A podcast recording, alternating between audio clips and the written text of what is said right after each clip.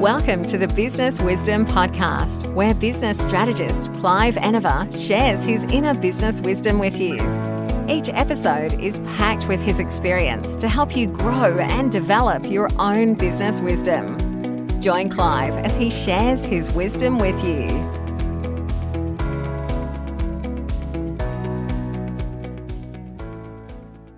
Good morning. Here we are again, another week let's get this one off to as good a start as we possibly can. How do we do that? Ideally, let's start early, not so early that it makes us tired in the rest of the day, but start the day early.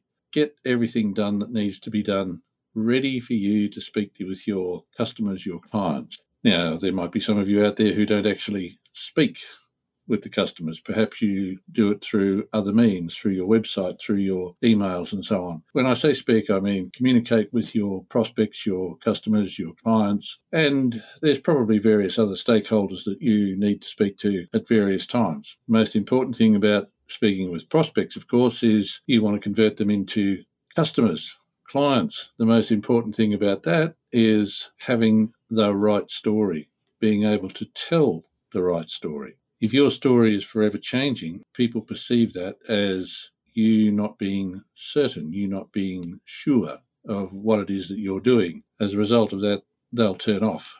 So your story needs to be appropriate for whatever your product or service is and from the point of view of your ideal customer. If you are unsure of who your ideal customer is, Find somebody who can help you understand who your ideal customer is. Knowing precisely who your ideal customer is changes everything that happens in your business. It puts you in a place of great confidence and tremendous certainty about how your business is going to operate and who it operates for, under what circumstances, and so on and so forth. It also means that you will understand your story much better. And the telling of the story is super important. Once you've got the story right in terms of the information that it provides and delivers, it's then important to look at how is that story being delivered. And I don't mean whether it's being delivered by voice or, or by something in writing, whether it be a website or an email. I mean enthusiastically. If you have trouble with your level of enthusiasm, first question is Are you really in the place you want to be? Are you working with the product or service that you want to be?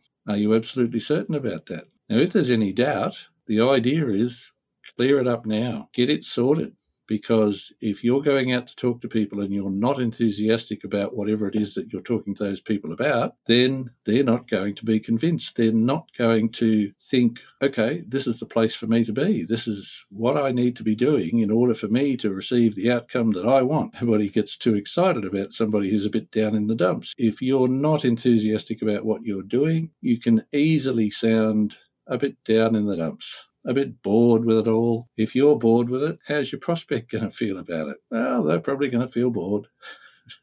so, being enthusiastic about what it is that you're doing is really, really important. How important? Look at it this way if all else is equal, enthusiasm makes the difference. What does that mean? Can we unpack that? Yes, we can. What it means is if you are out there presenting your product or service and somebody else is presenting the same product or service to deliver the same outcome and the terms and conditions are the same and everything else that goes along with it is the same and people are actually interested in what it is that you have, the one they will take is the one that's presented with enthusiasm. Where all else is equal, enthusiasm makes the difference. Is it easy to be enthusiastic if you're not a naturally enthusiastic person? Well, there are things that you can do which will allow you to feel enthusiastic. And in feeling enthusiastic, you will naturally become more enthusiastic. It's a wonderful thing about enthusiasm, it grows on you. It doesn't matter whether you're creating it within yourself, or somebody else is enthusiastic about something that they have that you're interested in, you will also become enthusiastic about it. If you're creating it within yourself, you will become enthusiastic. It's just one of those things that happens to us. So, how can you make it easy to become enthusiastic, to sound enthusiastic? There's some simple rules to follow.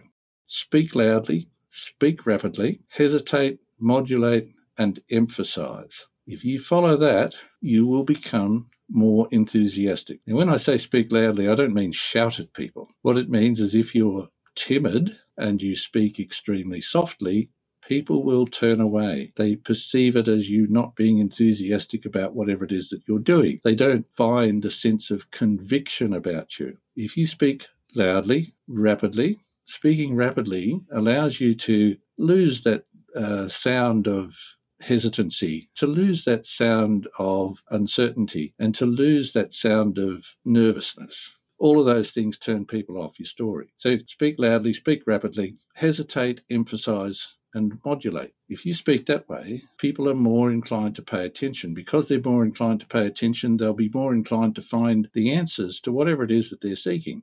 And by finding it with you, an enthusiastic person, they then want to do business with you. It's the way the world works. Where all else is equal, enthusiasm makes the difference. Get out there, have an enthusiastic week. Thanks for joining Clive. Remember to subscribe for more business wisdom. Want to work with Clive? Book a discovery call with him at enovagroup.com.au.